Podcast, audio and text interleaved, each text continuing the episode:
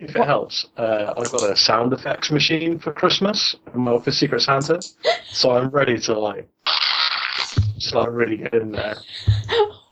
what was that even supposed to be? I think that's meant to be a fart sound.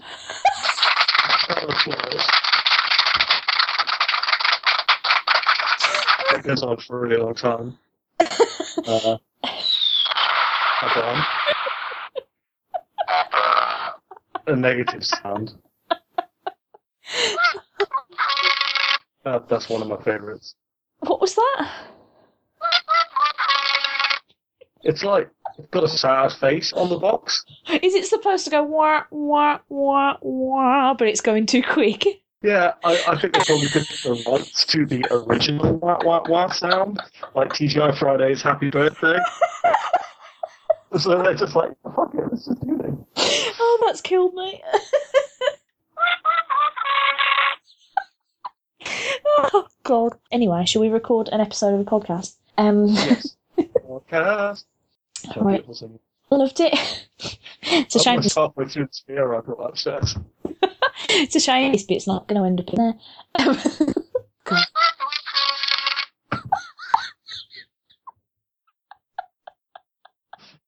See, what, what I need to do is I'm going to wait until like an hour into recording when you've forgotten about it, and I'm just going to whip out the sound machine. I can't. I can't get over that supposedly being a sad noise. Yeah. Like, oh, well, I can't be blamed if Barry presses it because he's like wandering around on my desk at the moment. Okay. Well, I'll let him off if he does it, but. oh, phew. Oh, he's stepping on the keyboard. No, Harry. Don't end the Skype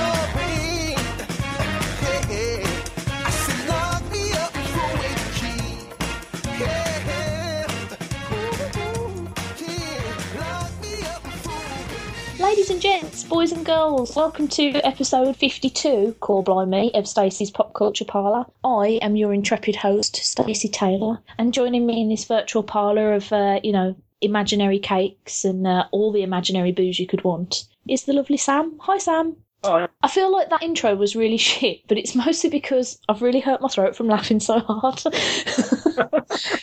I can't. Uh, I apologise, everyone. It's uh, 100% my fault. It is. Yep. Like prior to recording, we've been mostly talking about Bob's Burgers and sewing machines. Everything's just gone a bit to pot. I've gone doolally. Oh, Sam's been here before, so you should know him. And if you don't know him, go back to episode 29? I know it was 20. I know I was in the 20s. Yeah, I feel like it was 29, but I don't know for sure. But it's around there. Uh, it's a good one, that one. I entered that one into a competition and everything because I was like, cool, I'm proud of this. And then I realised that it was really Sam that was doing all the work. the, you're the you're the host, you know. It's like Jimmy Fallon, you know. He's not on there to make the jokes. He's there to make Will Smith look good. So that's what you're doing. Uh, yeah, exactly. I'm great, me. Um, hmm, hmm. anyway, um, I'm going to preface this recording by saying that there's like currently a ridiculous storm going on in Birmingham. So, um, like this might be a really disjointed episode because my internet could just fall off at any given moment. So, uh, and also there could be thunder. Who knows? There's a person walking past my house with the biggest umbrella I've ever seen. No one cares. If it's not inside out, then you're probably okay. Yeah, I made the mistake uh, yesterday morning of checking the weather forecast, and it said, "Don't worry, it's not going to rain till seven pm." So I was like, "Gravy." Didn't put a coat on. Uh, took a tiny flimsy brolly out with me just in case of drizzle, and it dipped down all over my face. I was, I had wet underpants for the entire day that I was sat at work. My skirt was wet. My cardigan was wet. My bra was wet. The only thing that wasn't wet was my fringe because apparently that's all my flimsy brolly could even fucking manage. I was cross. I was pretty cross. So I like I obsessively rely on this weather app called Dark Sky, and I'm like really obsessed with it because it gives you like 15 minute warnings for rain. It's like yeah, oh, it's going to rain in like 15 minutes. Maybe like get a coat or go inside or something. So like it's been right so often that I just trust it implicitly. Even if I look outside and I see it's raining, I'm like, yeah, it's not raining. It'll be all right. Do you know, I don't trust any weather app ever because I was once sitting at work watching it snow and the BBC weather website was like, oh yeah, a bit cloudy with some sunny spells. I'm like, what? Which area of Birmingham are you in? I'm watching it snow. Anyway, nobody cares about the weather. The good thing about the good thing about Dark Sky is it has crowdsourced weather reporting. So if you're somewhere and you're like, shit, it's definitely raining, you put a notification on it that says it's raining, and if it gets enough, it just changes the weather forecast. It's quite fun.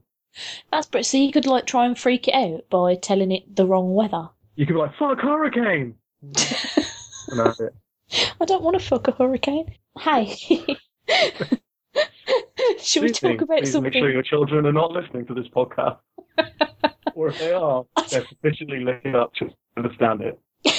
There was, uh, do you know, the other day I was at my sister's house recovering from having had explosive diarrhea the day before from eating too many cream cakes.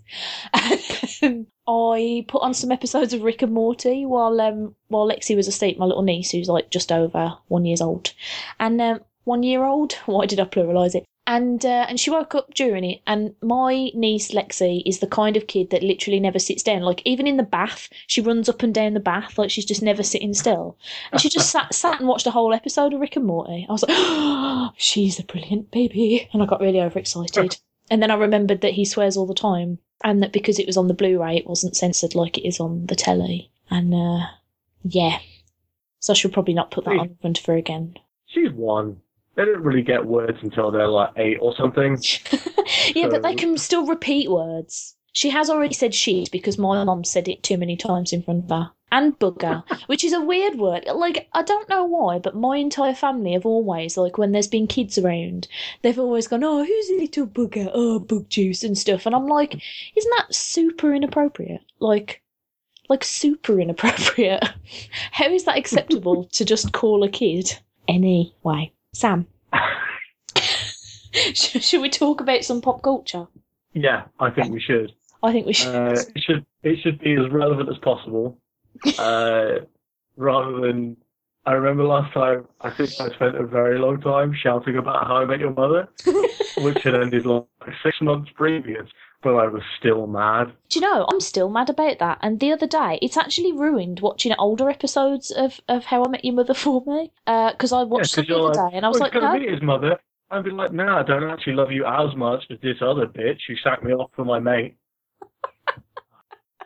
Oh, it's terrible. I mean, Ted was the worst character in How I Met Your Mother anyway. We all knew it. It was, it was pretty written. Robin was the second worst. See, I quite liked Ted because I thought he was adorable. He was a bit of a knob, but he was an adorable knob. But yeah, Robin just made me cross like all the time. So anyway, The Flash. CW's The Flash. yeah, man. Woo. I, I need to preface our conversation with the fact that I don't think you watch Arrow anymore, right? Yeah, no, I I- haven't I- watched it for a while. You guys sacked it off. Ooh. So I, I watch all of it. I Mhm. watch Arrow. I watch Legends of Tomorrow, which is, I would say, at best good, at worst aggressively mediocre. uh, and I watch I watch Supergirl and Flash. Right. So uh, Supergirl is the cheesiest, funnest, most cheesy fun. Like you, you, it's like the slush puppy of television.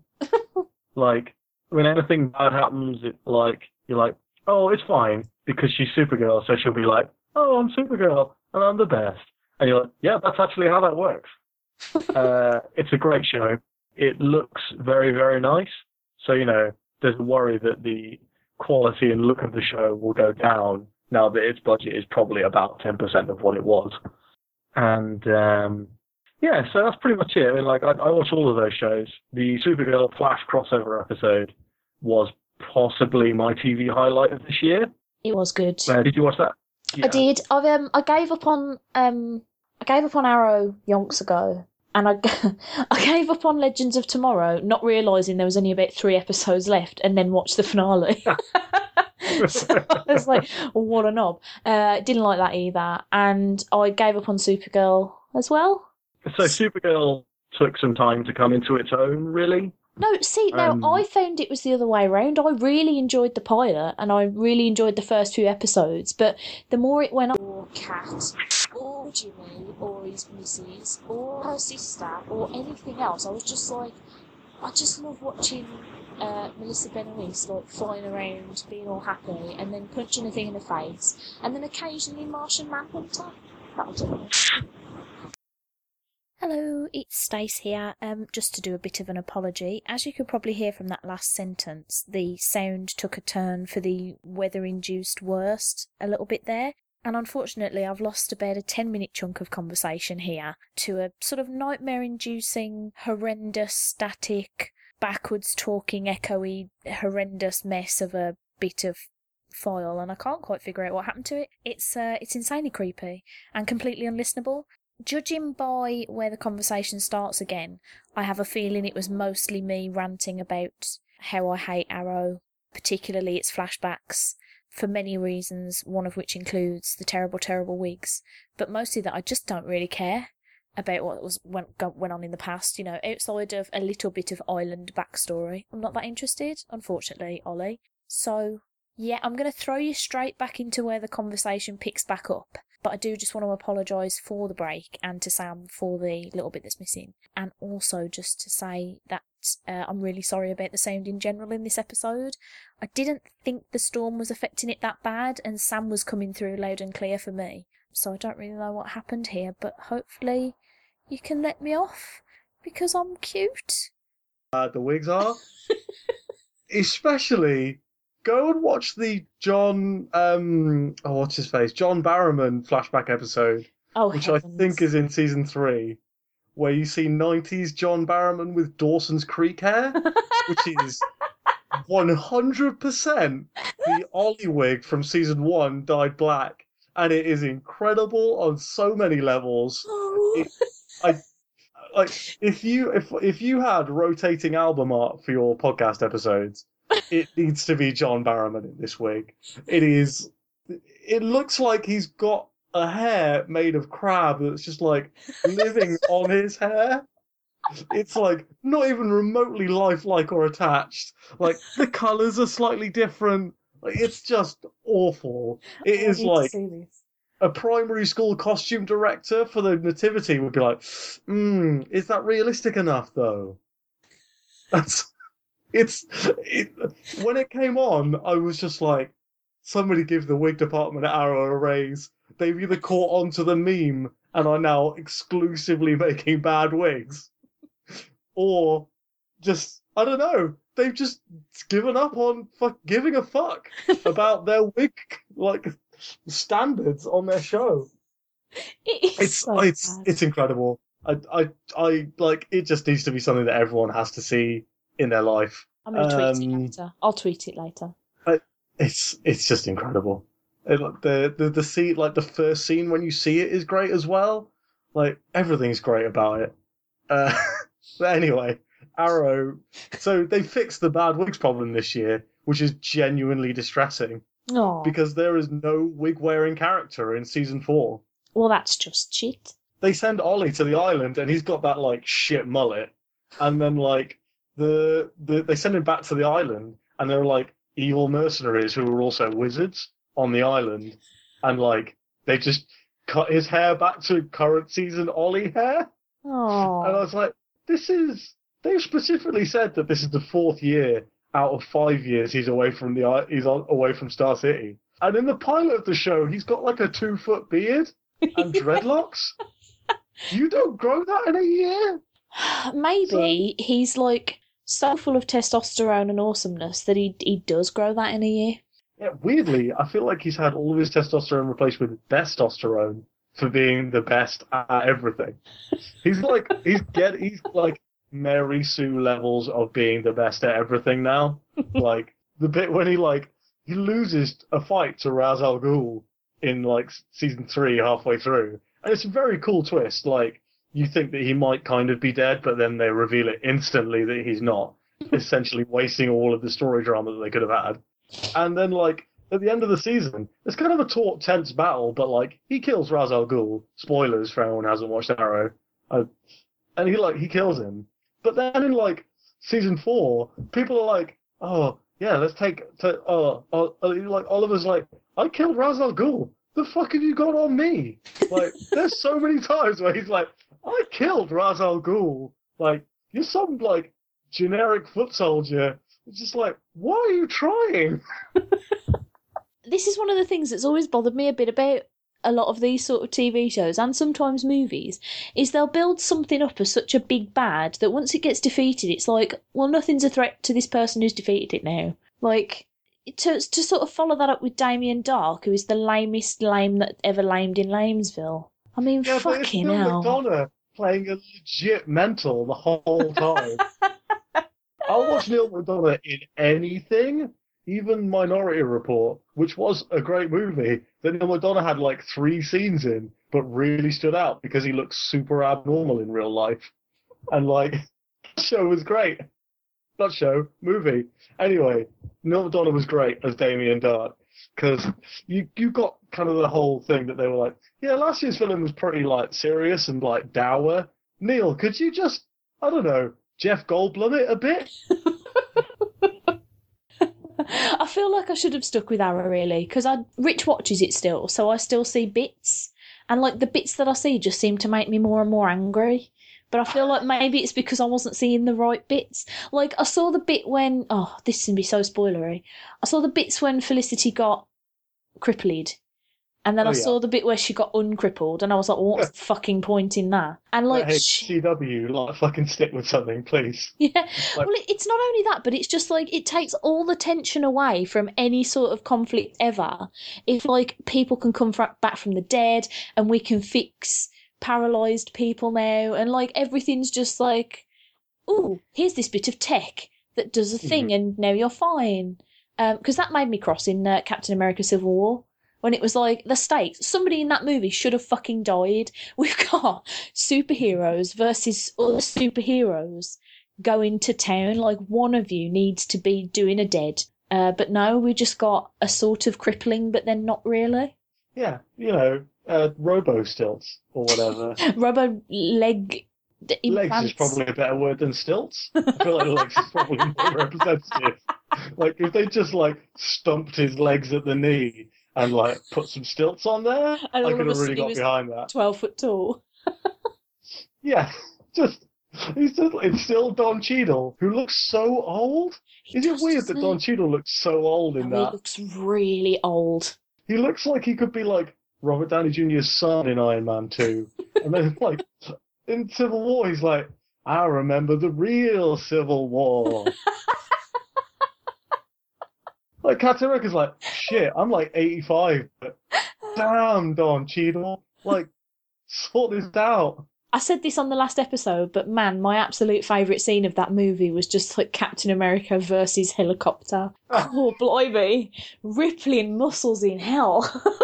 Uh, I was just Can we like, talk oh, about the real secret best scene in that movie, where Winter Soldier and Falcon are just slowly nodding after Steve gets some for the first time in two movies?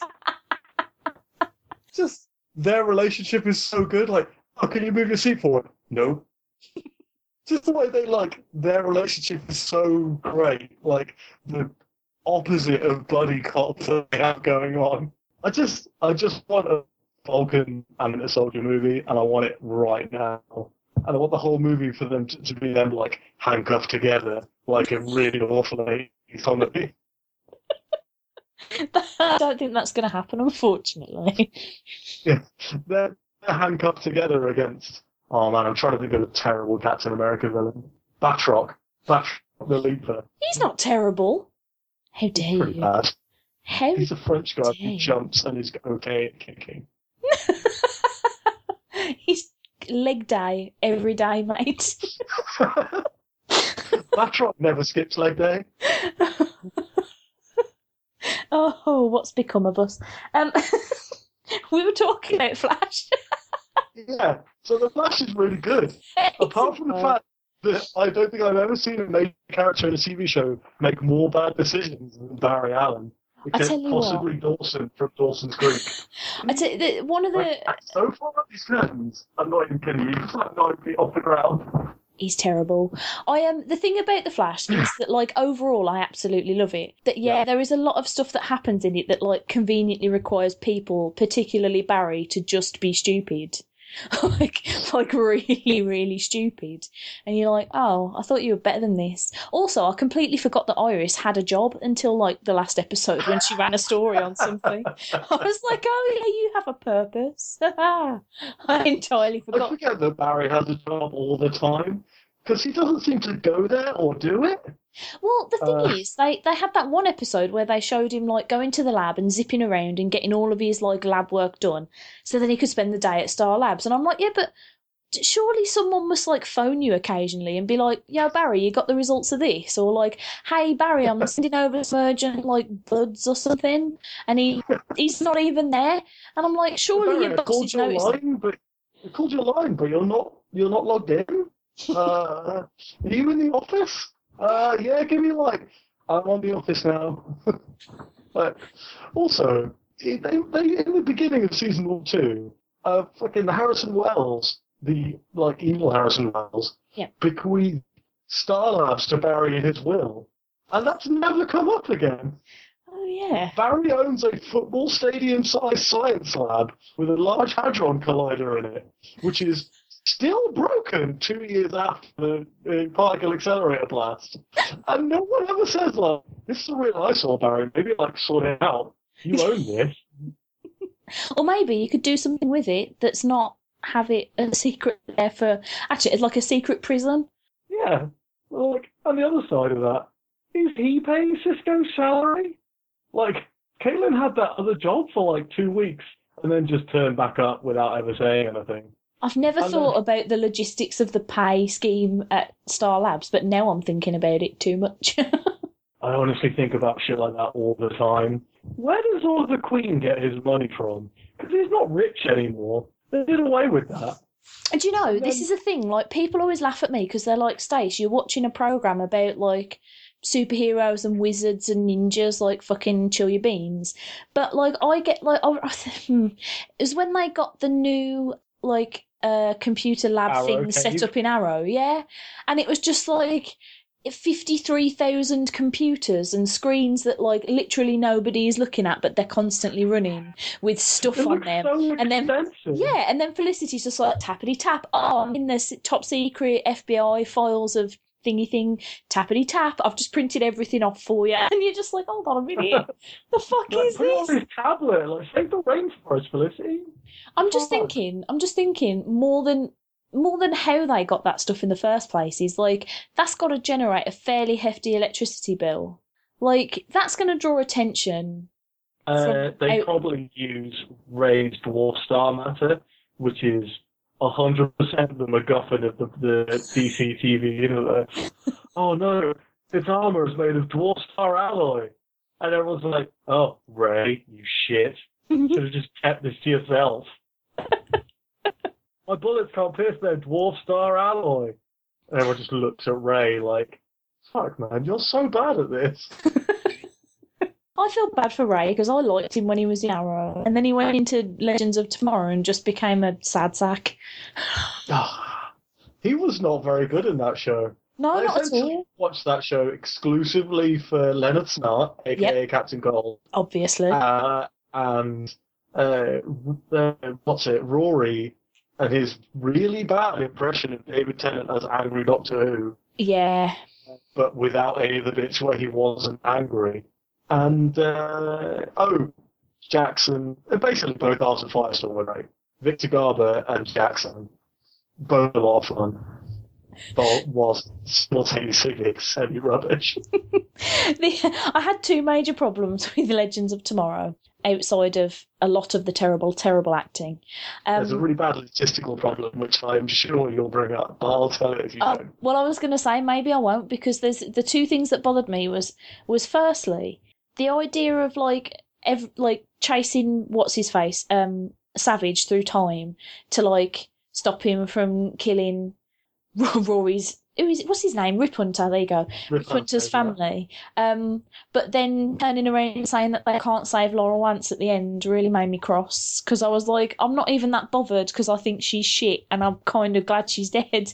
But but it's a bit harsh to turn around to her sister and go you know how we've just spent literal months and like changed timelines and whatnot to save my family your family can fucking suck my dick proper just doesn't give even a slight shit, which made me really cross. And the other thing that made me cross is um the number of times that Hawk Girl said the words. You know, just a couple of months ago, I used to be a barista, and I wasn't this like hawk woman, and I didn't have this like hawk boyfriend who I've never fucking met. So like, cut me some fucking slack, yeah. And I'm like, we know, we got it the first three times. yeah, man, we 16 know. episodes in, you're like, oh, six months ago I was just a barista. And I was like, yeah, six months ago I fucking hated you in the Flash as well. I don't, I don't think like I think she's terrible. I think White Canary's pretty terrible. Um, Uh, she could be worse. She could be the black. she could be worse. Why? Why? Whenever she's White Canary, is her hair automatically greasy? Does that I think that's just because she doesn't shower. No, but it, it's fine when she's not like Canary. It's only when it's like she goes, "I'm going to slick back my hair," except not. I'm just going to put gel A in. little bit of it up there. It's weird. Uh, She's Superman Flash Clark Kenton, but she has no secret identity, and she's in the 70s for no reason. Oh, that was the other thing that bothered me is like Hawk Girl knows that her Hawk boyfriend is gonna get resurrected at some point and find her, and they're gonna be like bumping uglies fairly soon. But then Yeah. she, her and Ray just like fall for each other, even though they've got zero chemistry and barely seem to Yeah. even like each other for the most part. And like within two years, he was gonna marry her. I'm like, what? re- What relationship is this? Just because you got dumped in the past and you're like, you decide not to bother making friends and like relationships in the seventies. You just think, oh, we may as well pork each other. Like, what is this? I don't know. I didn't like it very much at all, except like Let's the talk co- about the serious logistical problem of that show. go on. Okay, guys, I've got two away teams and one character that needs to be t- together with another character to be useful in any way. And actually go on this team, Ray, you go on the other team with Professor Stein. And it's like, no! Professor Stein and Jax together at all times. At At all times. You're not like, oh, I need peanut butter and jelly to make this sandwich, so I'm going to have this peanut butter in my house, and then the jelly will be in Germany. And then at some point, I'll have a sandwich. No! so tactically terrible. It is insanely stupid, especially considering that both of them are basically useless on their own. Like, Yeah, even if, like, it, you could kind of understand it perhaps if they needed Professor Stein to do something sciencey and, like, they've got Ray. Oh yeah, I suppose. I was thinking, like, perhaps you know, if Jax was like a really skilled fighter or something, you'd be like, okay, fair play.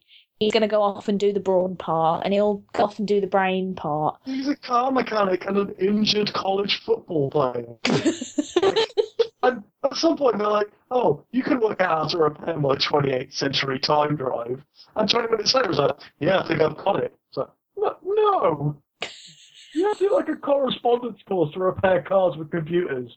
You can't fucking, like, go, yeah, this time drive looks very similar to a Mazda V8.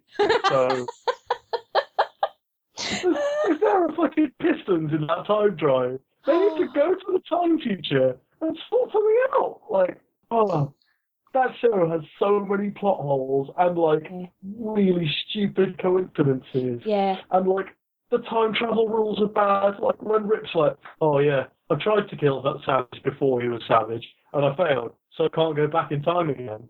And it's like, did you not go like three years earlier and go, yeah, I think we can do this?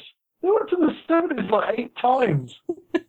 The, the, well, the thing is, I was giving it a pass for the time travel because I get easily confused by time travel as it is. So I was like, okay, I'm just gonna not care about the time travel. I'm just going to accept that whatever happens, happens and just enjoy it that way.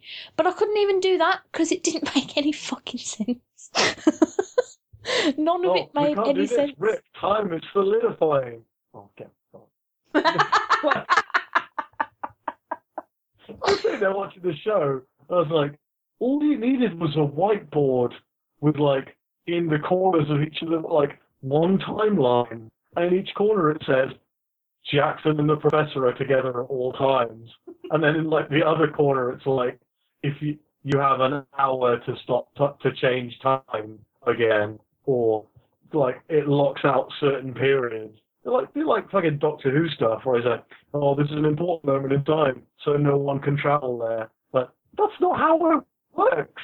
Like you you're not like in a car and you're like, oh, this motorway is an important motorway, so only the fastest of cars can go on it. Like, I just don't. They, they have these bullshit rules for why time travel exists. They should just be like, yeah, um, it, those places are time locked by the time masters. They have a special time lock, and they can lock all the times. Done. The thing about lock time that I don't understand either is there's no reasoning for which bits are protected. Like, why would time be like, well, let Rip Hunter, like, knock around possibly trying to save his family, but fuck Laurel Lance?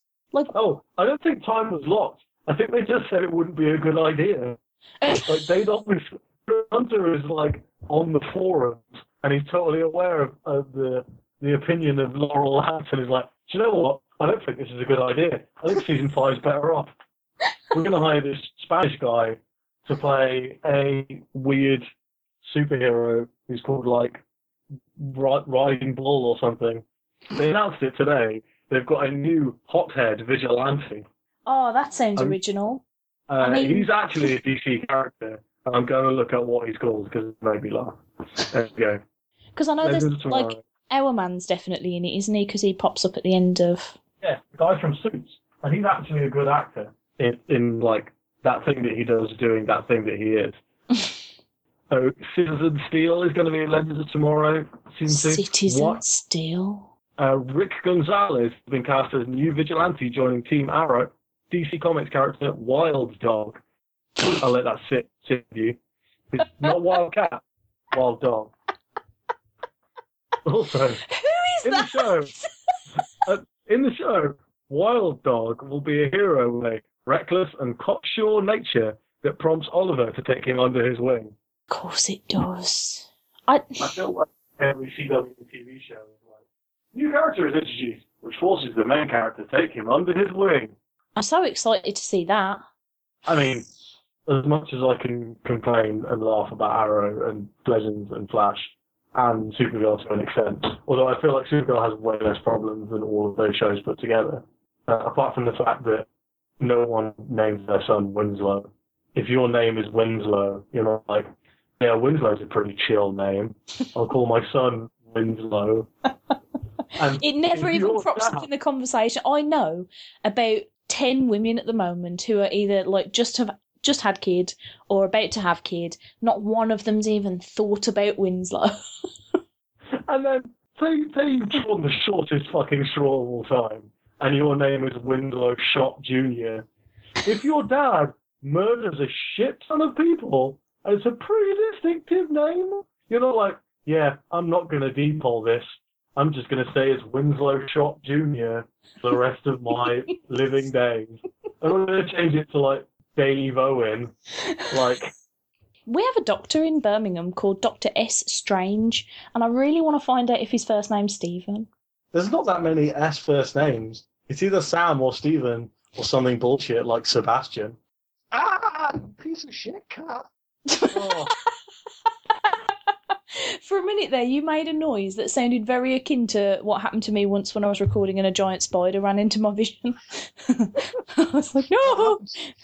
Actually, when I was on Geek Syndicate, and like I'm a hor- I'm like a real horrible arachnophobe, and I literally started screaming and swearing and shouting, and then I killed it with uh, the comic that I had on my lap to discuss with Barry and Dave, and it was they they, they were dying with laughter, and they left it in the episode. I um the problem with men spiders is that I'm so scared of them that I can't even get close enough to kill them with anything. So if I'm in the house by myself and I can't, I definitely can't catch them and throw them out there.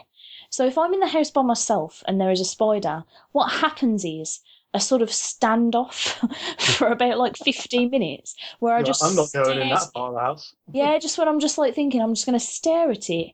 I wonder if I could stare it to death. No, that's not working. Um, okay, how do I run downstairs and get the vacuum before it moves? What if I just stare at it some more? this goes on for a really long time. Now I have a cat.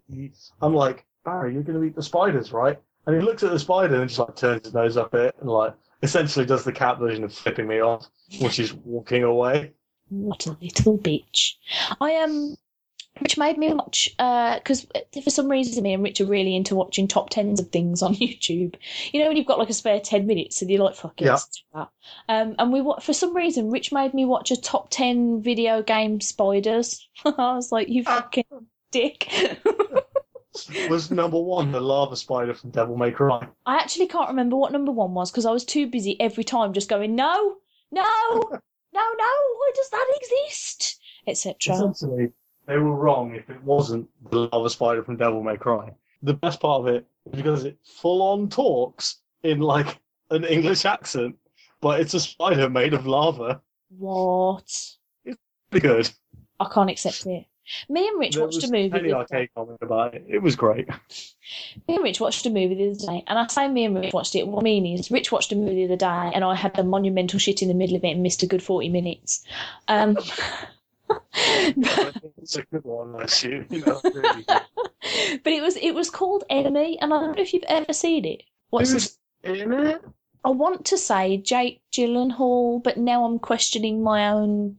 No, it definitely is Jake Gyllenhaal, and um, it sort of ends. And I'm going to spoil this because it makes no sense anyway. But there's like it's like a sexy, thrillery, intriguey thing. Like basically, he plays like a professor at a university who finds out that there's an actor who looks exactly like him, and he becomes sort of obsessed with finding out more about him and trying to meet him and his misses and stuff. And like it's a weird film because you can't quite tell if it's actually just the same person being a mental with like dissociative identity disorder or something, or whether it's like actually two people and one of them's just a massive dick bag. But like at the end of the movie, like, bearing in mind I did miss a fair bit, but there's a bit of a running theme of spiders. Like it starts with the actor version of Jake Gyllenhaal in a sexy club where like a woman is doing a sexy dance.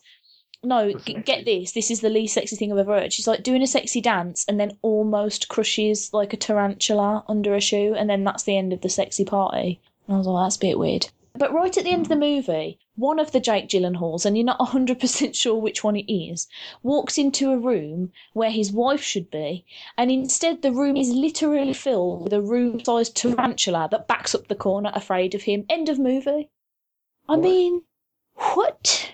I am. I have no idea whether or not I liked this movie. Partly because I missed bits, but mostly because um, I don't know what the fuck happened. And I asked Rich about it. I was like, "Did I miss a lot in those forty minutes I was having a poo?" And he was like, "Yeah, but also no."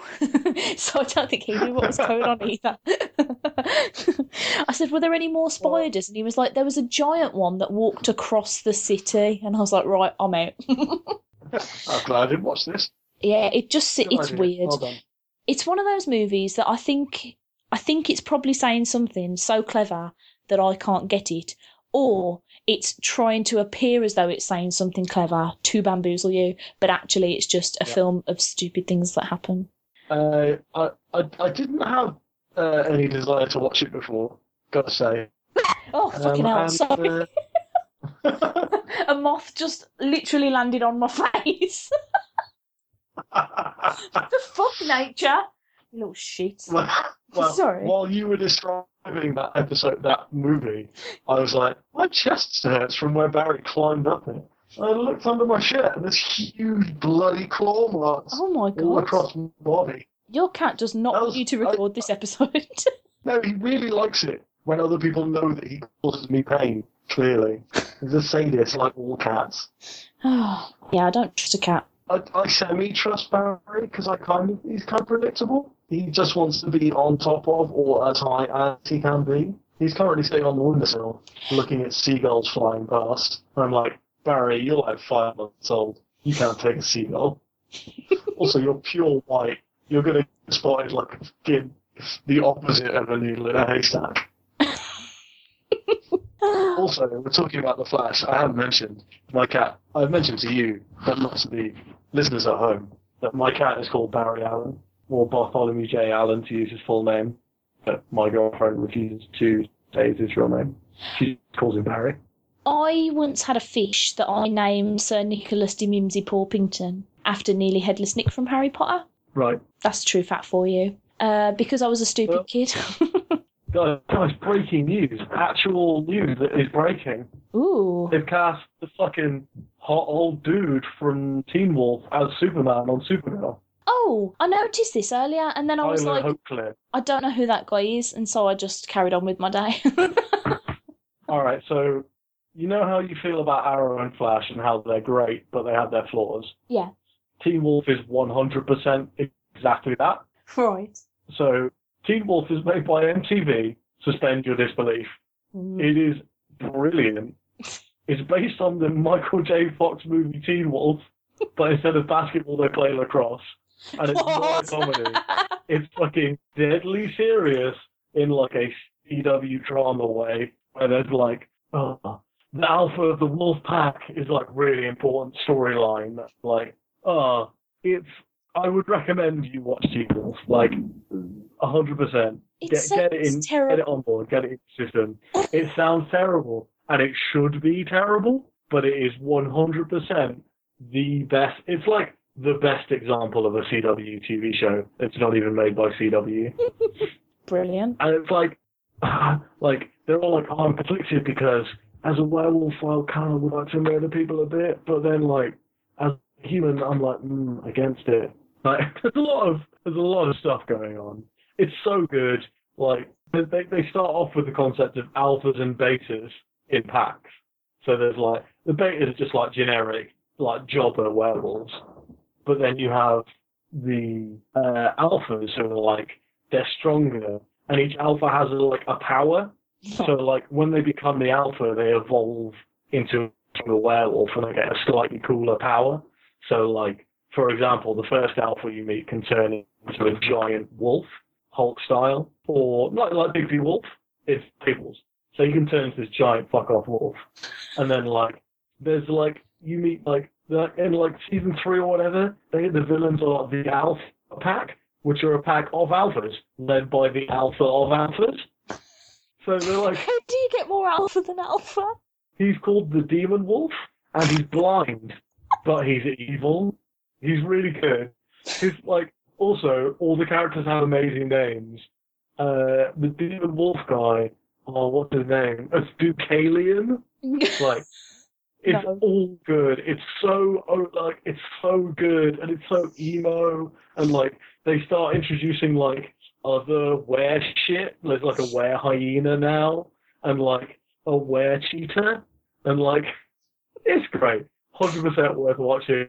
It's it. I, I'm honestly not even joking. Like anyone who's watching, listening to this podcast, should watch the first season of Teen Wolf. And if you're not like, fuck, they just killed off all these characters I like. Why is everyone dead? Then you you, you just don't have no heart or soul because it's the best bad TV show that is on television. I might. No bad wigs. But it's still pretty good.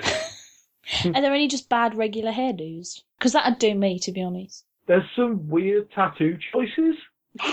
Uh, like one of the guy, the guy who was playing Superman in Supergirl, uh, who is a great casting for that. Uh, he actually just looks like young Dean Cain, which I'm really on board with. Oh, fair play. Uh, Although I've never, don't think I've ever seen him clean shaven.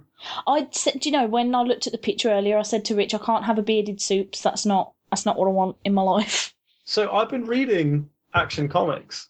Let's talk about comic books. Let's I do guess. that. I've been reading Action Comics from the New Fifty Two, hmm and for huge swathes of it, he's got a beard.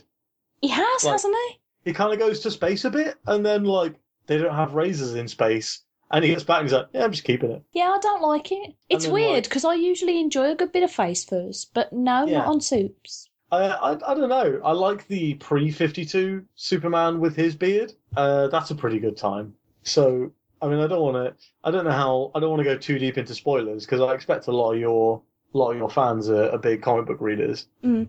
Uh, but they're like obviously, I think everyone knows that with DC Rebirth, the original pre New Fifty Two Superman is back as a new character or separate character, and he's brought Chris Kent and Lois Lane from his universe across to the New Fifty Two, and he's got a fucking sweet beard, like really like combed. It looks great. It's like I don't know, Blackbeard in Fables, like proper, like really nicely put together beard. Mm, classy And he's- beard.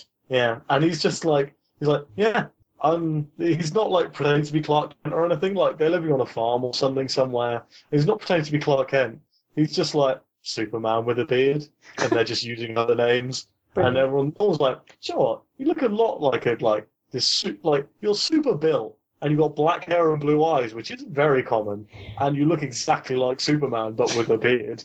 No one ever says that. No one ever says that about anyone with disguisey secret lives either, though, do they? Like, oh, he's put his glasses on. Where's Superman gone? Clark, when did See- you get here? I like the I like the Clark Kent Superman thing, I'll defend it to the end of my days by saying that he specifically plays up as Clark Kent, so that people just wouldn't people just don't look at him and Superman in the same way. Mm. And like uh, the Christopher Reeve movies are great for that because Yeah. he's so Yeah. different as Clark Kent and Superman. They they are actually they look different. Like he's hunched over, he's doing different facial expressions. Like in my imagination, the comic Superman is just better at doing that than even Christopher Reeve is. Mm. So I, I'm not against that. Not, not as much as Oliver Queen, the least secret secret identity of all time.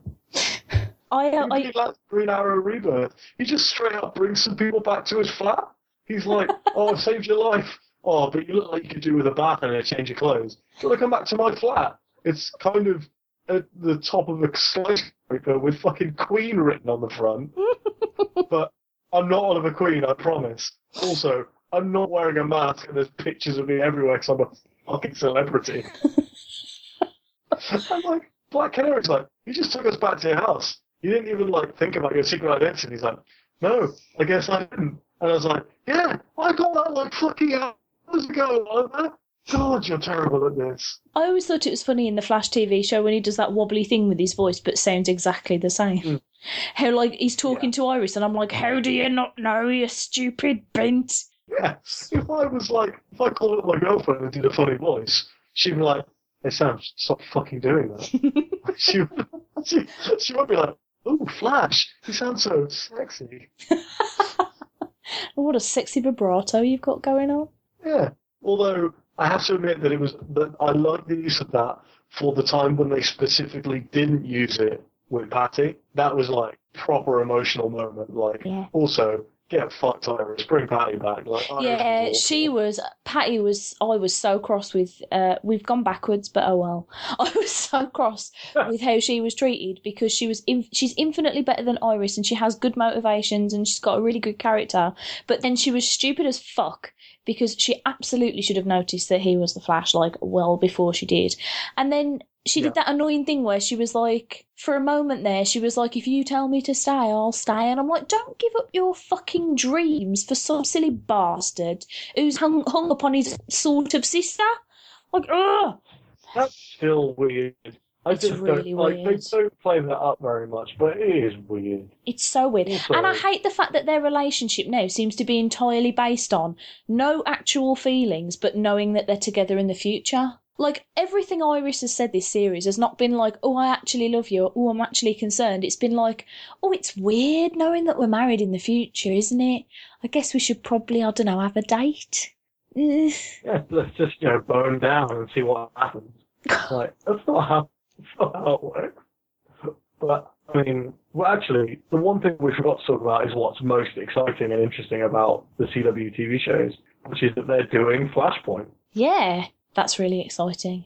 I think that, and I said this to my buddy and I watch Flash like basically in a Facebook chat, talking to each other every week, and like we're very, we're both also really into Arrow, although he usually gets behind on Legends and I try to keep up, but even I got behind on that this season. Anyway, so we we're both really big into all four shows. And I was, and like he knows what Flashpoint is because he's watched the DC animated movie of it. And I was like, this is this is fucking how they do it. Like they do a like Crisis on Infinite Earths, but merge it with Flashpoint, and like and like Superman dies saving the world, and that's why. And I was like, and that's how they can use Tom Welling. But now Tom Welling, it's not going to be him. It's going to be Tyler Hoechlin, which is fine. But like, I feel like Tyler Hoechlin probably wants to do more than just like two episodes and then uh, die. and then die, which is the exact right way to use that character in Supergirl because Mm.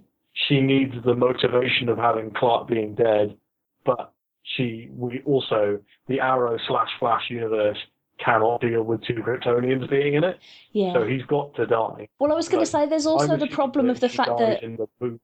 Yeah, there's also the problem of the fact that like if he exists, there's not an awful lot of like real threat to stuff because it's like, oh, we'll just call Superman in. It's like a lot. That's Yeah. a, a lot of the reason why I haven't really got on with Supergirl because I f- do you know who I feel sorry for? That guy that they've had sort of playing the back of Superman's head or you know, Yeah, that poor Superman's chap. leg. or- Yeah, Superman's leg or Superman with the sun shining really brightly behind him so you can't see his face. yeah. That poor chap.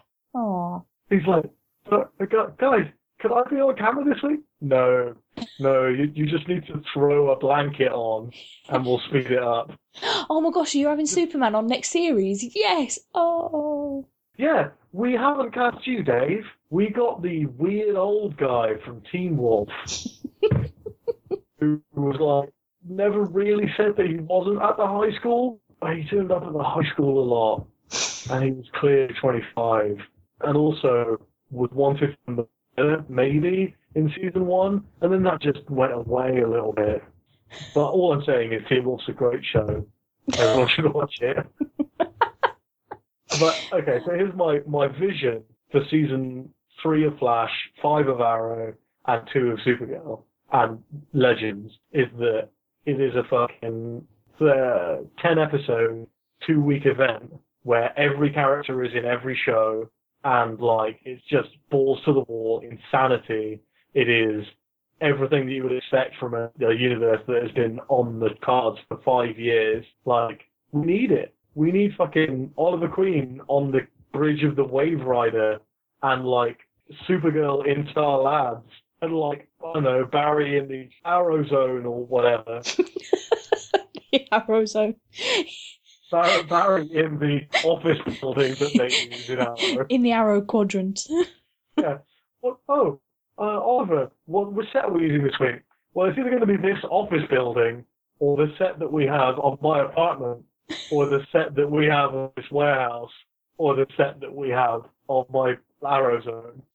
There, there are five sets in that show, and the Flash is almost as bad. The Flash has like generic street set, police police uh, office with a giant mural, corridor at Star Labs, the elevator room at Star Labs, the engineering room at Star. Essentially, almost every scene takes place in Star Labs. yeah, pretty much. Pretty much. I mean, it obviously makes the show cheap enough that they can do really good effects.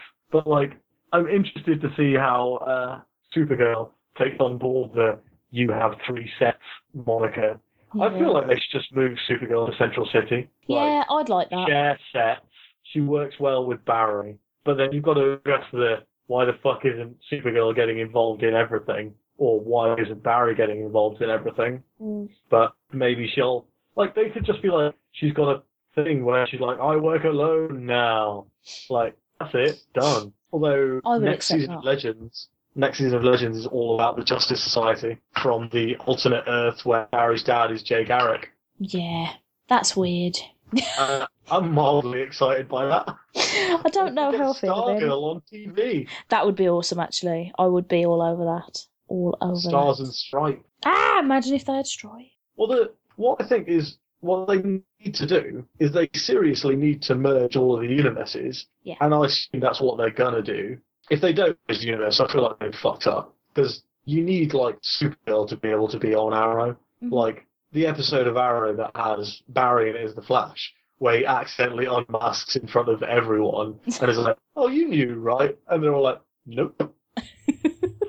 we were government agents. We know that sometimes you keep secrets from each other. Also, she has every nuclear launch code and didn't tell anyone. Implanted in her arm. Oh What? no, you missed out. You know, Bill's wife has the launch code for every nuclear missile implanted in her arm on a microchip, Weird.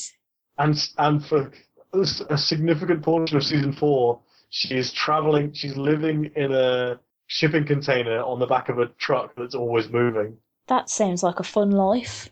essentially, if we can talk about the cool spy movie trope of this is a plane that's always in the air or this train never stops or whatever, that's fucking cool. But Arrow just did like the CW budget version of it, which was a big truck and a very small thin set. Oh, I'm not sad I gave up on Arrow, I'll be honest. I feel like you missed that John Barrowman wig and it's it's so important. Oh, I'm gonna find it. Don't worry about that. I'll find. There's got to be like a GIF of it or something. I'm getting my keyboard and I'm sending it to you in the Skype chat just for your edification. uh, John Arrowman, terrible arrow wig. That's a good search term. I like it. There's just like the, the terrible arrow wig has a lot of results. yeah, I can imagine. And I imagine if you took Arrow out of there and just put John Barrowman terrible wig, that'd probably come up with quite a lot of results and all. It's just coming out loads of pictures of John Barrowman in Arrow, which I feel like they've really fucked up by not having a bit where they call him John Arrowman. But you know, whatever. He's going to be in the Panto in Birmingham again this year, so I might have to go. Oh god, I would go to that. We had um we had uh, Willow from Willow was our panto this year. Ah, I am. who was it last year? Oh, Ju- Julian Clary, and one of the guys off that shit program reality show thing about becoming the next Joseph in his Technicolor Dreamcoat business. Oh right. It was Yeah. quite boring. There were a lot, an awful lot though, considering how many children were there.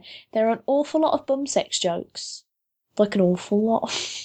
That is weird. it is. Uh, I can't spell wig, apparently. Put two G's in that. Um, I'd just like to mock a Merlyn wig to see if I can get anything. Maybe no one else was excited by this as I was.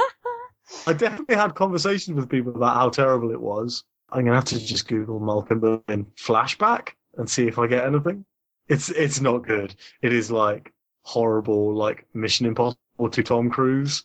Uh, there's just loads of pictures of Ollie's flashback wig with a hat on, and it's just bad on so many levels. Yeah, I've just searched for just John Barrowman wig, and I'm just getting a lot of pictures of John Barrowman. Yeah. Some, Oh, some of I which think- is in a wig, but I think I found it. If you look for Malcolm Merlyn flashback, the three out of the first four pictures have a pretty good picture of this wig. This is, I tell you what, tippity top podcast fair. To be fair, anyone listening can Google Malcolm Merlyn wig. and they can join in on the fun. The picture of him at his wife's funeral is especially good. That wig is just criminal. My favorite arrow joke is that anytime anyone is uh, has a secret identity and they take off their mask, it's Malcolm Merlyn. What's season one again? Anytime there is a character with a twist, plot, plot point, or has a secret identity, it is Malcolm Merlyn. Like the opening episode of Arrow, you're like, who's the shadowy figure that Moira Queen's talking to? And then John Barrowman leans forward out of the shadows. and then, like, you're like, later on, they're like, Tommy's father's a real dick. Who's Tommy's father? And it's Malcolm Merlin.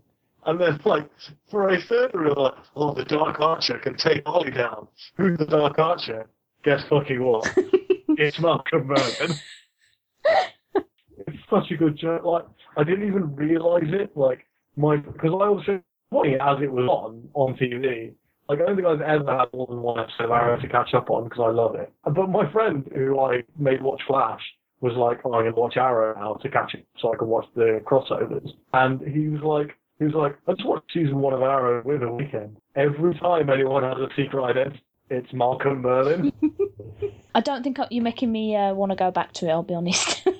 I, I, I've said this many times, and I will be very straight about it and tell you that Arrow is not the best show on TV. It's not the best television show. But I think it's my favourite.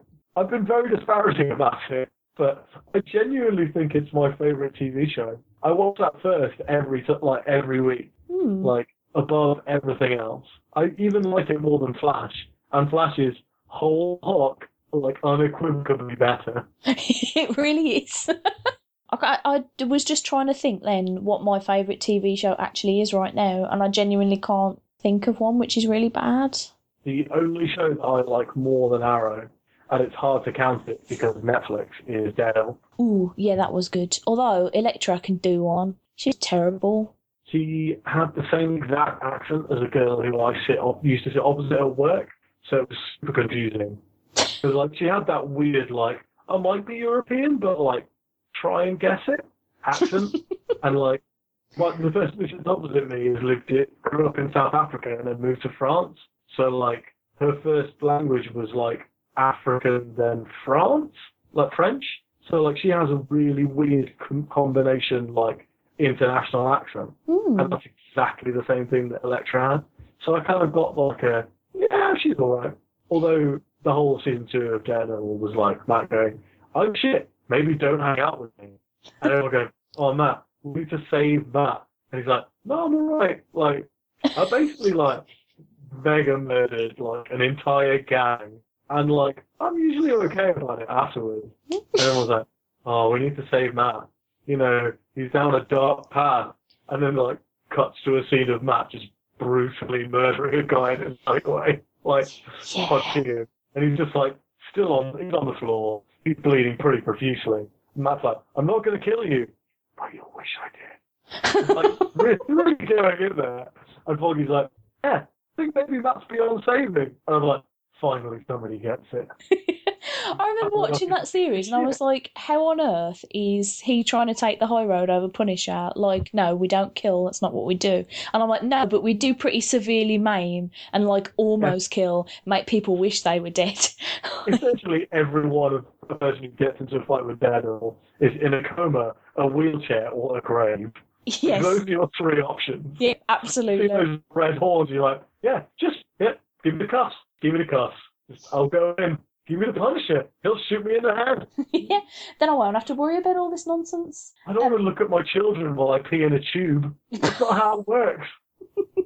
Oh dear. I've just realised how long we've been gasbagging and uh, we've barely talked about anything that was on my list. You know, not that that's Okay. bad, because, you know, I like my guests to talk about things. But I'm a diverter. I divert. Well, I just I'm I'm not good at staying on track about things because I just like to go off on wild tangents because it's more fun. But I have movies that I wanted to talk about, so I want to make sure I get them in there. The first one that I went to see, and I saw it on a preview because I've got a Cineworld card now. Other cards are available, but that's the one that I've got.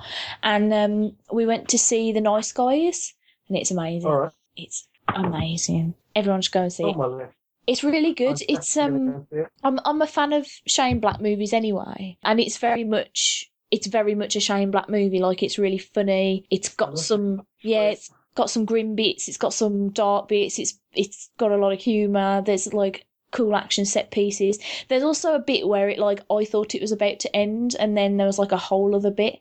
I was like, ooh, that was exciting. It's good. Kiss Bang Bang does that. Yeah, it does actually. I love that film. Yeah, uh, I showed it to my girlfriend for the first time and was like, "This is one of my favorite films of all time. You should watch this because no one has ever seen it." And she's like, she, "It now is one of her favorite films." She's like, it, "It's an amazing movie." It is amazing, and I don't understand why more people don't know what it is. It always bothers me because that's a movie I always bring up at work, and everyone's just like, "Paha," like they've never I heard of those Gay words. Perry a lot. What was that? I bring up uh, Val Kilmer's Gay Perry a lot Oh man, uh, without realizing that no one has seen that film. it's oh, it's just so good. Me and Rich always watch it as one of our Christmas movies in like December times. It's set at Christmas, isn't it? Yeah. Yeah, exactly. So it's fine. There's a there's a small amount of Christmas in the Nice Guys, but not enough to class it as a Christmas movie, unfortunately. Shane Black just likes Christmas movies because Iron Man 3 set at Christmas as well. Yep. Who doesn't love a good fucking Christmas? Yeah, Weirdos. I mean, maybe Tony Stark after Iron Man 3. yeah, all right, perhaps. So you've seen The Nice Guys. I have seen the Nice Guys, and it was really good. I, I, I will tell you unequivocally that I to see it. There, I live in a village now, like in the middle of nowhere, but we have a dirt cheap cinema that has two screens, and they're currently showing uh, The Nice Guys and Turtles 2. So both of those are on the list. I was going to say, go see both of those. They're a solid choice. I really want to see Turtles 2 exclusively because Stephen Amell is in it. Yeah. I would not even remotely think about it unless, because but he's in it. And he's like my life idol. Uh, uh, uh, I bet he's, he's really bad in it, isn't he? uh, mm. is he like is he like a real personalityless, happy-go-lucky chap? 'Cause it, well, that's it, what that trailer looks like. Yeah, the prob the problem with it is is the Casey Jones in this movie is not Casey Jones of any other version of Turtles. In that he's a sort of I thought he might have been on drugs because he's very hyperactive and he talks really fast and he's like, "Hey guys, what about this thing? The thing, blah blah blah blah." And you're just like, "Wow, what's this nonsense?" And then he's on like high on. PCP the whole movie. Yeah, that's what I thought. But he's also uh, like a police corrections officer in it, What? which is something Casey Jones has never been. But like, I don't mind them changing professions because that doesn't it doesn't really affect the character. But in this, it just makes it weird because it's like, well. Like, why do you need to be a vigilante then? But then he's also not really a vigilante either because he does like he has like one scene where he's doing Casey Jonesy type stuff, but it's only it's in broad daylight and it's only because April's in trouble. So he's just a, a kindly stranger Yeah, a a, a hyperactive, kindly stranger. Yeah, I didn't like him very much. My favourite part of the entire trailer is the bit when Will Arnett is really jealous of him. He's like, "Why aren't we with the turtles? Maybe we should be with the turtles." And like Stephen Amell is driving a really, really expensive Ford Maverick or whatever it is. Um, that's the name of the car now. He's driving an ex- extremely expensive car. Like, you can't afford that. Come on, this isn't that boys. Anyway, I should probably watch that movie before I start addressing it. you should watch that movie. I enjoyed it a lot. It has. I- It, it is I not without it flaws. The. It's not without its flaws, but it is. It's enjoyable. It's very much more like the um the eighties cartoon than the like than the comics or anything like that. So there's like a lot of silliness, but I quite liked that.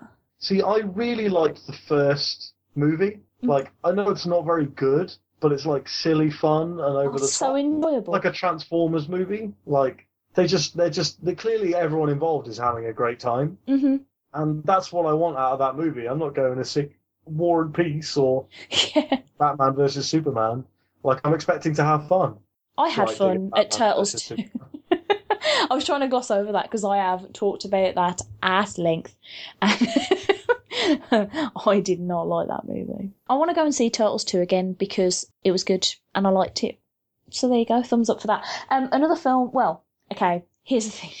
Yeah. I keep mentioning this every episode, but just in case anybody new is listening, Rich is doing a watching a movie he's never seen before a day thing this year. Or That's like- why he's watching Enemy.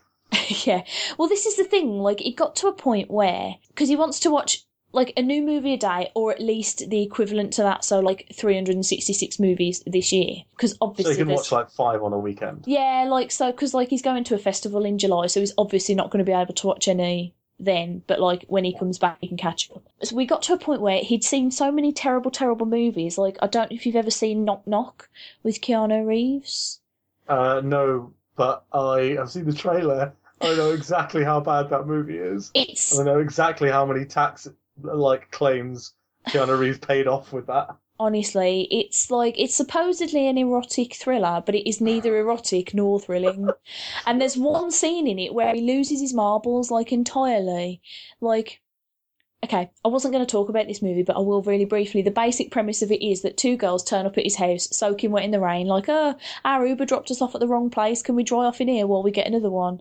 And they're like, oh, it's going to take 40 minutes. And then all of a sudden they're like trashing his house and like forcing him to have sex with them. And then they come back the following day and they like tie him down and do a rape and everything is just like awful. And then, they, but every time he tries to like call the police or whatever, they start like smashing plates over their own heads, going like, "Oh no, look what he did to me when he done a rape on me." And it's like terrible. But there's a scene where they tie him up to a chair and he just loses his fucking marbles and he just starts bellowing at them about how they came over to his house like offering him a free fucking pizza. And of course he was gonna fucking try it because it's free pizza! But everyone loves pizza! And he's just going mental. And it's the best scene I've ever seen in any movie ever. Just ensconced in shit. It's so bad.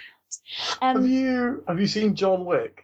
AKA have. the fucking best action movie I've seen in a million I have. years. I love that movie, and I love the fact that it just starts with a dog doing it. Like it, everything in that movie happens because someone killed his pet.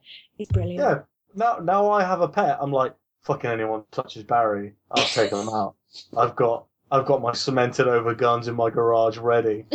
when I had to buy them and then cement them over. But like that fucking any Game of Thrones characters come near my cat, they they've got zero chance.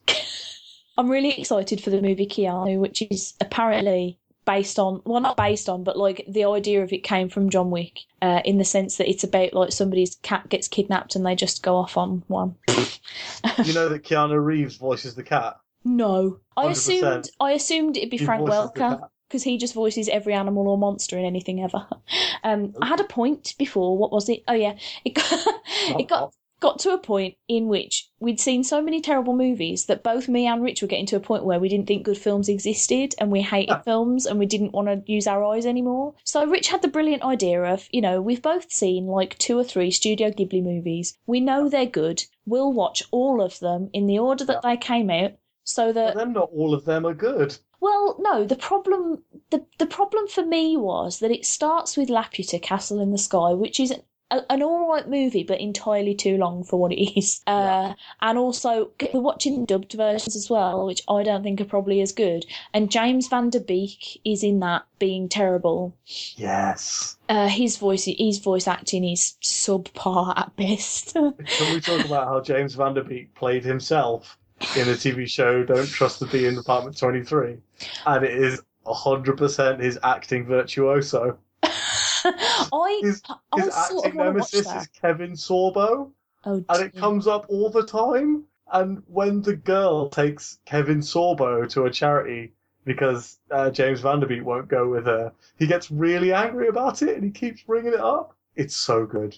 That show is way better than it has any right to be. It's like happy endings level of I was really upset when it got cancelled. I loved happy endings. Happy Endings is possibly the best, like, generic normal sitcom. Community is the best sitcom because it's insane and weird, Yeah. but, like, the best actual normal one, Happy Endings. so show. But we Um, were talking about movies. I distracted you again. so- That's fine. it's fine. Um, I should get better at hosting. Um, oh, yeah, so we watched Laputa and we were like, that was good, bit long, but good, that's fine, thumbs up. Then we watched My Neighbour Totoro, which I'd already Yep. seen. Rich hadn't. Adorable movie. Slight. I had that on the Blu-ray, ready to Yeah. watch. It's really good. It's like there's, there's like little tinges of like potential sad bit, but for the most part, it's like an adorable movie about dealing with tough situations when you're a kid. And uh, and I was like, yeah, I can get behind that. It's got a big fluffy do- adorable monster in it. That will do. Then we watched Grave of the Fireflies. Um, I don't know if you've want to watch movies anymore. have you ever seen this movie? Have you? I know exactly what it's about, but I haven't watched it. Okay, because I'm gonna I want to watch it with my girlfriend so that she can cry more than I will. Uh, okay, I'm going to spoil it a bit, but it's not really a spoiler because it happens right at the start. This movie opens. Now, I was told to keep some Kleenex handy because I was going to cry, so I was like, okay, I'm expecting sad. I didn't have any idea what it was about though. Hmm. So it starts with like this kid, this like scraggly looking kid, like obviously dying of starvation in a train in a busy train station. And like he just dies there. And then his spirit comes out of his body and says, September 21st, 1945. That's the day that I died. Start movie. And I'm like, huh? immediately I'm like, oh no. wasn't prepared for this. Like, immediately, yeah, immediately I was just like, I don't, I don't know, I, like, I, what am I? Uh, okay, right. Try not to cry noticeably so that Rich will not laugh at you. So I'm sitting there like, okay, I'm just, you know, I'm tearing up a bit, but I'm not like sobbing or anything. I'm like, no, it's going to be fine. It's going to be fine. So like the movie then goes like back a few months or I can't remember how long it is, but it goes back and it's like him and his little sister. So he's about 13, 14, I think. His sister's about five. And they're like coming home from somewhere when there's like an air raid siren going off because it's like towards the tail end of World War Two. And so they get into an air raid shelter and they're looking around for their mum. They're like, Mum, Mum, where are you, Mum? Their dad's off at war. So like they've only got their mum. And uh, they can't find her in this air raid shelter. And then afterwards they like run around panicking trying to find her. Yeah. And it turns out that she's in, they've like made a makeshift hospital out of a school. And when they get there, they're like, yeah, don't, don't let the little girl come in because she won't want to see what's happening.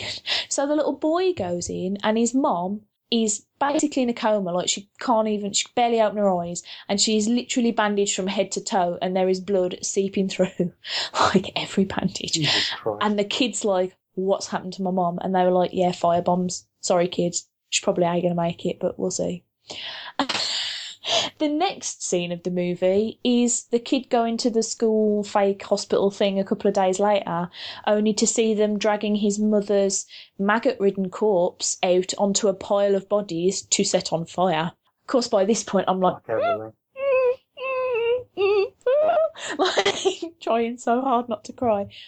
They get shipped off to their auntie's house. Long story short, they both die Their of malnutrition. Like they to- no, well she doesn't die. They sort of run away from her because she starts getting cross with them because they're eating her rations and stuff, and she's like, "My family are going to die because of these two prick kids that aren't even mine." So they're like, "Fuck you! We'll just go and take all our mum's money at the bank. We'll just like live in this little like hidey hole we found, and it'll be great." Except they're not really very good at managing their money, and then they just both slowly die of malnutrition. But the part of the movie that got me the most, there were two parts that got me. There was one where they're they're at their aunt's house, I think, and they're having a bath together. There's a whole thing in Studio Ghibli movies, and it must be like a Japanese thing that was done in the past where lots of family members just have a bath together. But they're having a bath together, and he like he does this thing with the the flannel in the in the tub so that it creates a bubble, and then he pulls it underwater, and he like opens the flannel so it bubbles in her face, and she's giggling, and I'm just there crying, thinking they both died by the end of this. They're both dead by the end of this. Like that's all I could think of through the whole movie. Because you would think, knowing that they're both dead, would be like, oh, this isn't going to be shocking then. But the entire time, all I could think about was like, they can't be happy that they're dying. when are they going to die? But the worst, the absolute worst part of the movie is when she dies. Like she goes potty first and like offers him rice balls that are like she thinks she's cooked him rice balls, but it's actually just rocks. She's like, have some of these. I made them for you. And then she just is dead. But then he spends the last of his money that he could have bought food with to buy a basket and some charcoal to burn her in. And I'm just influenced by this. I'm like, why am I even? What is life? But then Rich put the fucking icing on the cake by then going on Wikipedia because he was like, oh, I think I recognise this voice actor. I'm going to have a look. Looks on Wikipedia and finds out that it's only a fucking true story, except the boy in it doesn't die in real life because he obviously lives to write the story. But in the story that he wrote, he dies because he felt so bad like survivor's guilt style about his little sister dying and not being able to take care of her that he sort of wished he was dead. And I was just like, fuck this movie, fuck all of you, like fuck life, what is happening? I was in bits. And the worst part about it is, is that it's a fucking amazing movie. like, it's one of the best films I've ever seen because like the score is brilliant, the acting in it is brilliant, the animation's gorgeous. There's and they do a lot to like even though you know the war's going on, they don't focus on the war, so there's none of this like hero worship or they don't like make make the West out to be villains or like heroes or whatever. Like nothing like that is happening. It's just like, oh shit, another air raid's happening kind of thing. Like it's not Hmm. it's not romanticized like at all as being this like big dramatic awesome thing that happened like it's just straight up like this is what happens to people and there's like and it shows as well how a lot of people change like became really selfish during the war and things which you can entirely understand because like everything was rationed you were losing family members left and right you probably thought you were going to die like everything was shit. So you can understand why people were assholes but it's so heartbreaking to see. And like everything about the movie is amazing but i never want to see it again.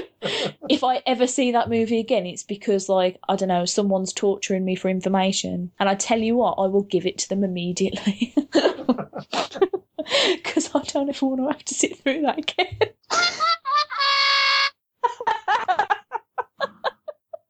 oh God.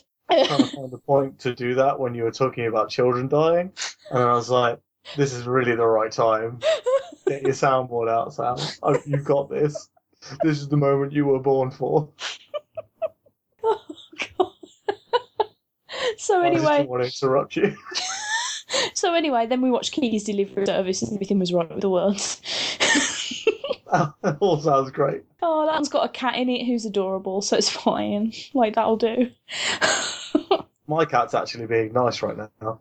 You may actually be able to hear him purring because he's incredibly loud. Oh, I can't, but that would be adorable. I'd leave it in too, but I can't hear anything. Uh, so I've I've also watched movies. I do Oh. that sometimes. cool. I watched American Ultra. So American Ultra is a stoner action comedy, kind of. Right. So uh, Mark Zuckerberg, um, what's his name? Lex Luthor, Jesse Eisenberg hmm is a huge stoner, and the girl from Twilight is his girlfriend. Oh, I might have seen bits of this. It's great. It's genuinely really funny. So he works at like this convenience store or whatever, and he's saving up, and he's uh, like buys fireworks from his drug dealer, who is um, John Leguizamo, but like he's constantly shirtless and has loads of tattoos, and is kind of great in it as well. And then Topher Grace is the villain in this movie, by the way. so that's great.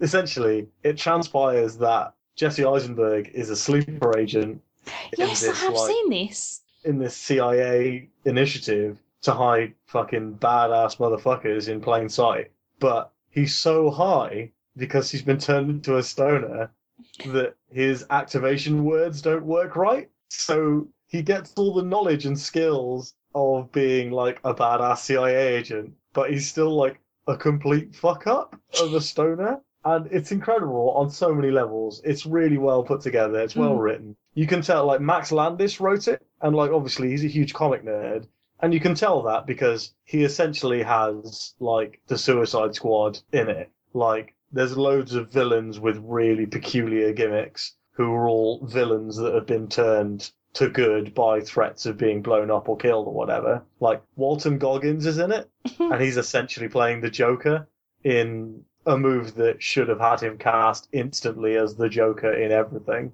And it, it's it's really funny. It's it's very over the top and silly, and like it's not a long movie. It doesn't overstay its welcome. Do you know that's one of the things that me and Rich have discovered watching so many movies that sometimes like a solid ninety minutes is fine.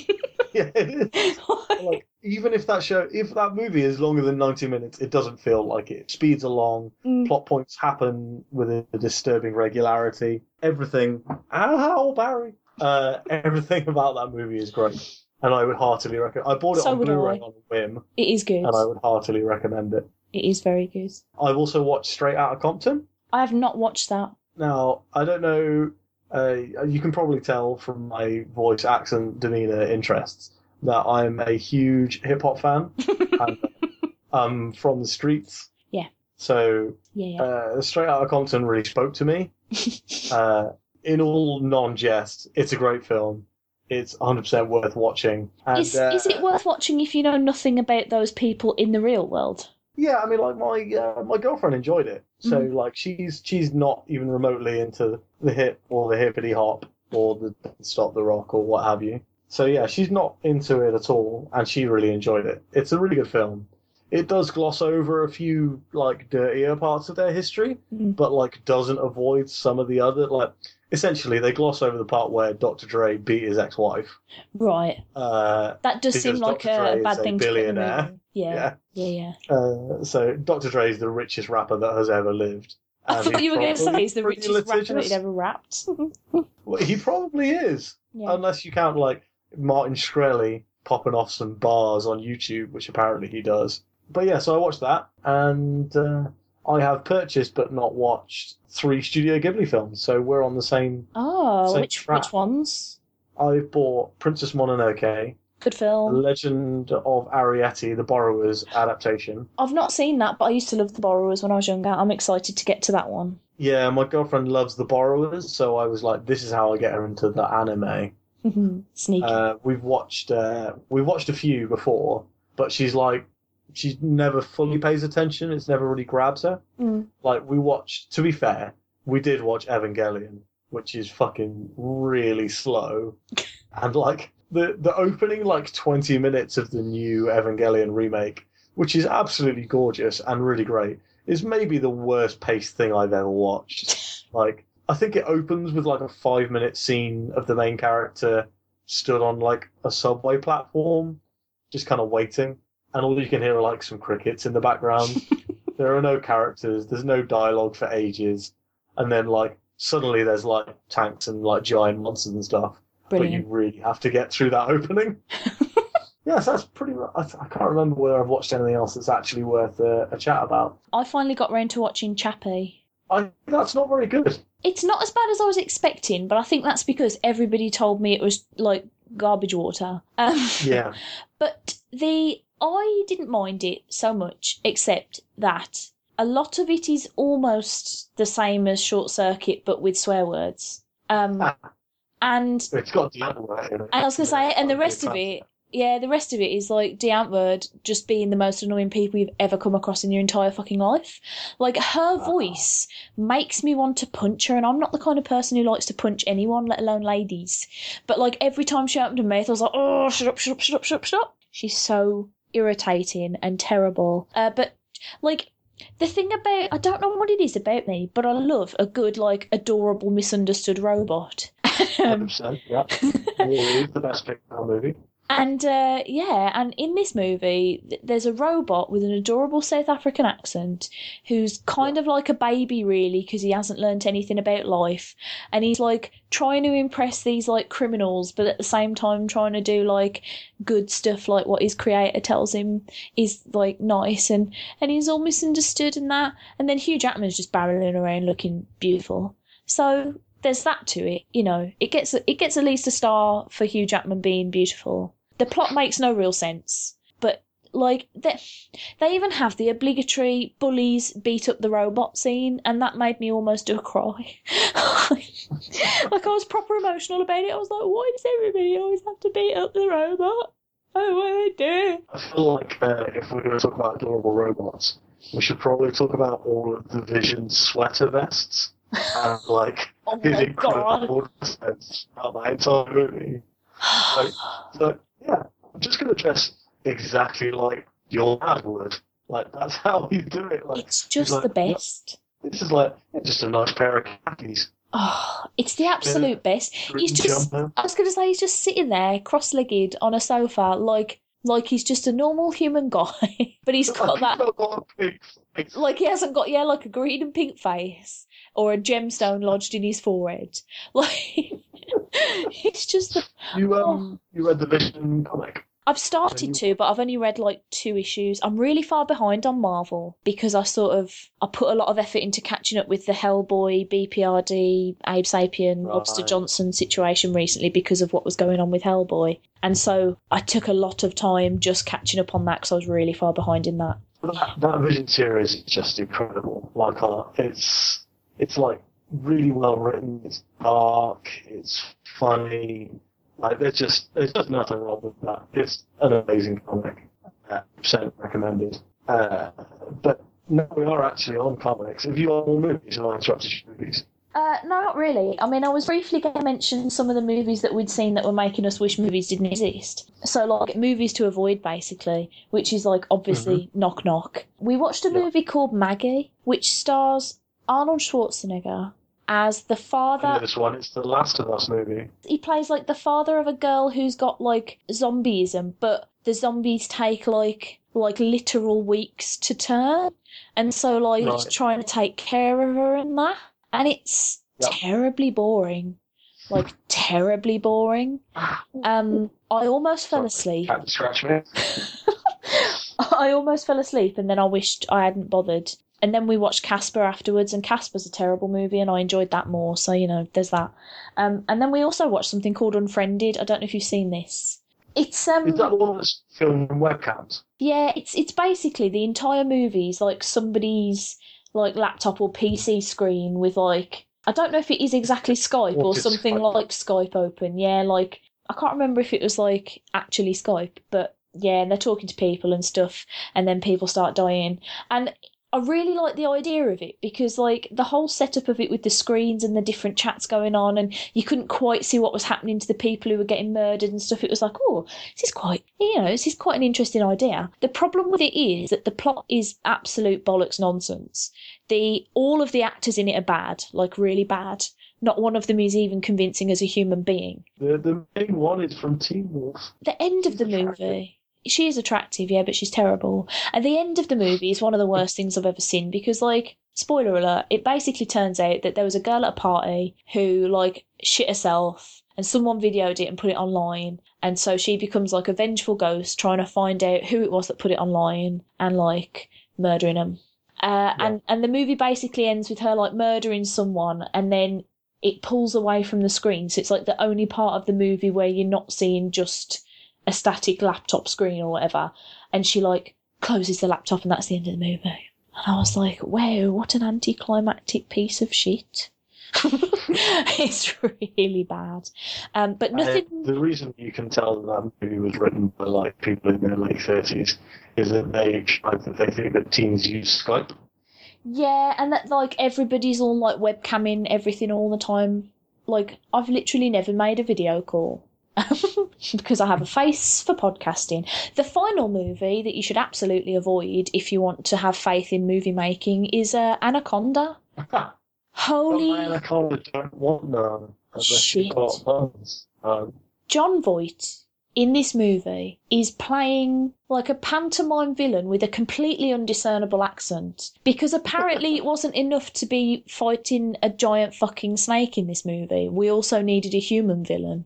It's so bad. Why is Jennifer Lopez allowed to do an act? Why do pit like does, I'm? she, does she do something or snaps? She's so, she's horse She shit in this movie. Please don't move that button. That's what I'm saying. I'm just going to continue to say some, some lines from Baby Got Back while we talk about Anaconda. She's just bad. She's really bad. She can't act. She's wooden. She's terrible. Owen Wilson is terrible. I don't know who anyone else in it is. It's just so shit. The effects in it are like like Sharknado levels of bad. It's just a Great. bad, bad, bad movie. Do not waste, and not like so bad it's good. You should watch it kind of way. Like just a you know, it was only ninety minutes, and I thought I'd been watching it all day kind of movie. It's fucking terrible. On that note, shall we go? Because I'm tired.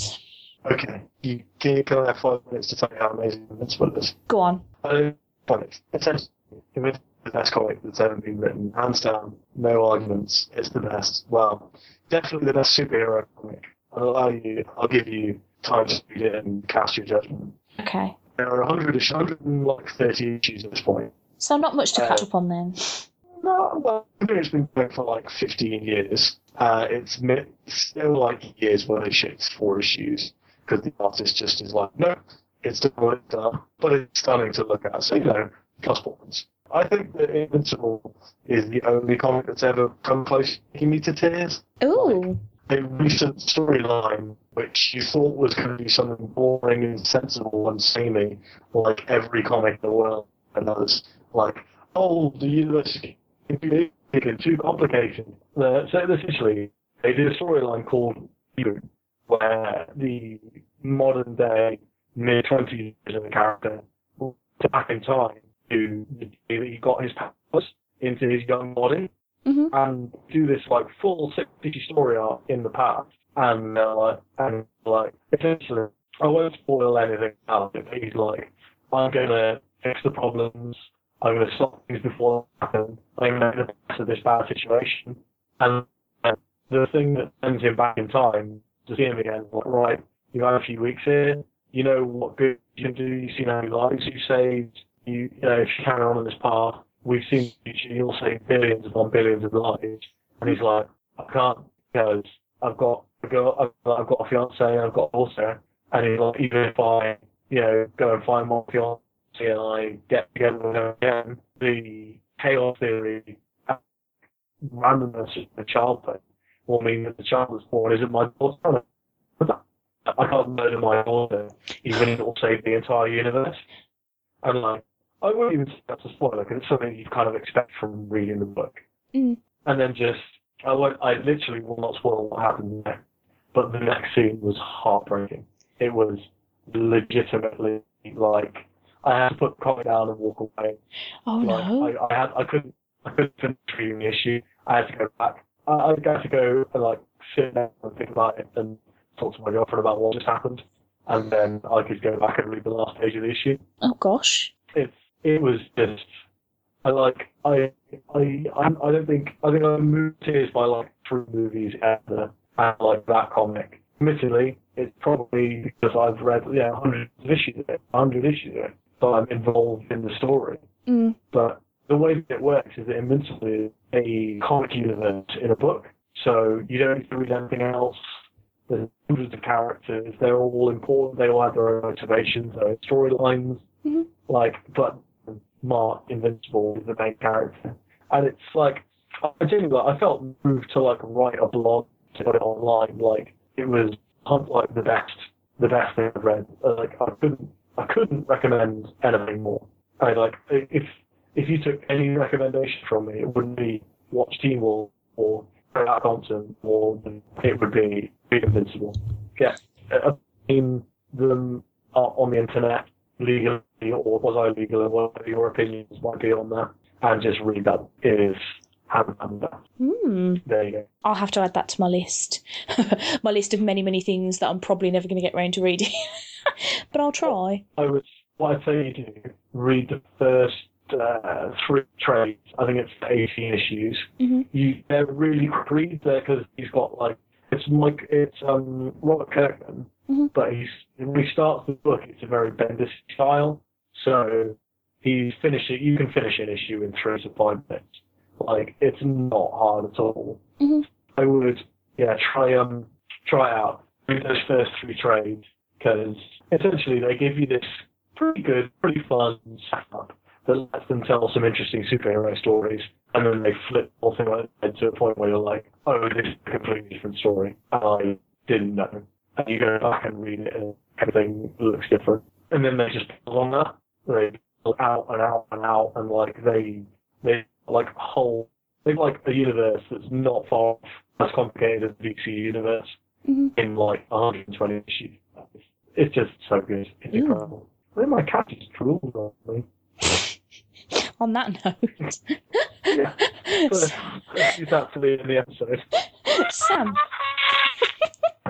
Sam, where can people find you on Tinternet and that? Oh, you can uh, you can follow me on Twitter if you want, where I exclusively post uh, complaints to professional organisations and shops, and uh, sometimes tweets referencing people who I follow on the internet who are semi-famous or popular, in hopes that they'll reply. uh, almost nothing is my own thought or ingenious excellentness. Just like seeing tweets favorited by people that I like on the internet. Uh, I have have a YouTube channel which has a half-finished video series and a video of me putting together a X-wing from Star Wars: The Force Awakens. Nice. Uh, if you can find that, good luck to you. I've, I'm trying to start blogging on Medium. Again, not sure how you find that. Uh, I'm not familiar enough with the platform. I think if you just Google articles written about Invincible, you'll probably find me. So I'm not sure there's going to be a huge amount there. Right. Um, other places you can find me on the internet. Oh, I'm super active on Instagram, posting pictures of my cat. Uh, you can find me on Instagram at stch. That's Oh. also where you can find me on Twitter. Have you? Although, Sorry, let, let me just go back. Have you got a cat? uh, yeah, the cat. as you said that, as you said, sorry, Barry looked directly up at me, like, like as if I'd just like said, "Hey, do you want something to eat or something?" Like he's like, literally, like he's been like sitting licking himself for like ten minutes, and he's just like, "So, someone, uh, someone curious if I got a cat?" yeah, I pretty much exclusively post pictures of my amiibo collection and my cat. Yeah, pretty much. So if you like both of those things, feel free to be one of the eight to ten followers who do so. Um, you can find me at Stacey's Parlour on the Twitters, Stacey with an E, Parlour with a U. Uh, you can send emails to Stacey's Parlour at gmail.com. You can join the Stacey's Pop Culture Parlour Facebook group. And um, I've realised now that this is the last episode before the live show happens, which is kind of terrifying. Um, but come and listen to that. I'm sure I won't be too much of a mess. I will I need absolutely to join the. Stacey's Parlour Facebook group. I can't believe that I haven't done that. You do? I talk about Flash like all the fucking time. I've been on two episodes of the show. As you, I, I don't know whether that's a big thing or whether loads of other people have done it like 30 times, but you know, I feel like I should join. And so should you, listener at home. Yeah, you should. We talk about all sorts of things, and I'm quite careful about not spoiling anything unless I put massive things to say. The spoilers come in, and then I leave lots of gaps, and then I do a spoiler. So you know, yeah, because I hate spoilers. Um, live show. Listen to it at mixlr.com forward slash spcp dash live, or and and or give us money at justgiving.com forward slash spcp live two. Yeah, Yeah. Liam Johnson from Swansea. I know you've got that 20 quid. You can put that in the parlour's account. I don't know what that means, but it sounds I like hope. Vendetta. I'm just hoping that someone who is called Liam Johnson lives in Swansea is listening to this podcast in like eight years' time. It's like, oh shit, probably don't know. You're right. I don't know if the Just Giving page will still be open then, but good luck, mate. That's It's about just it. giving. You can just be giving. Yeah. Just give some money to Alzheimer's Society. That'll do. Yeah, I mean, obviously, Okay. right, Stace did it on it. Yeah, Stace did it. to send them twenty pounds, but but Stace did it. yeah, that'll do. That will Maybe absolutely do. included Google Maps to like the British Museum or something, just so just to like really get their goat. On that note, I really need a wee, so I'm gonna go. Thank you, Sam, Okay. for being delightful. Oh, sorry, I just totally had a little bit of wind. Um,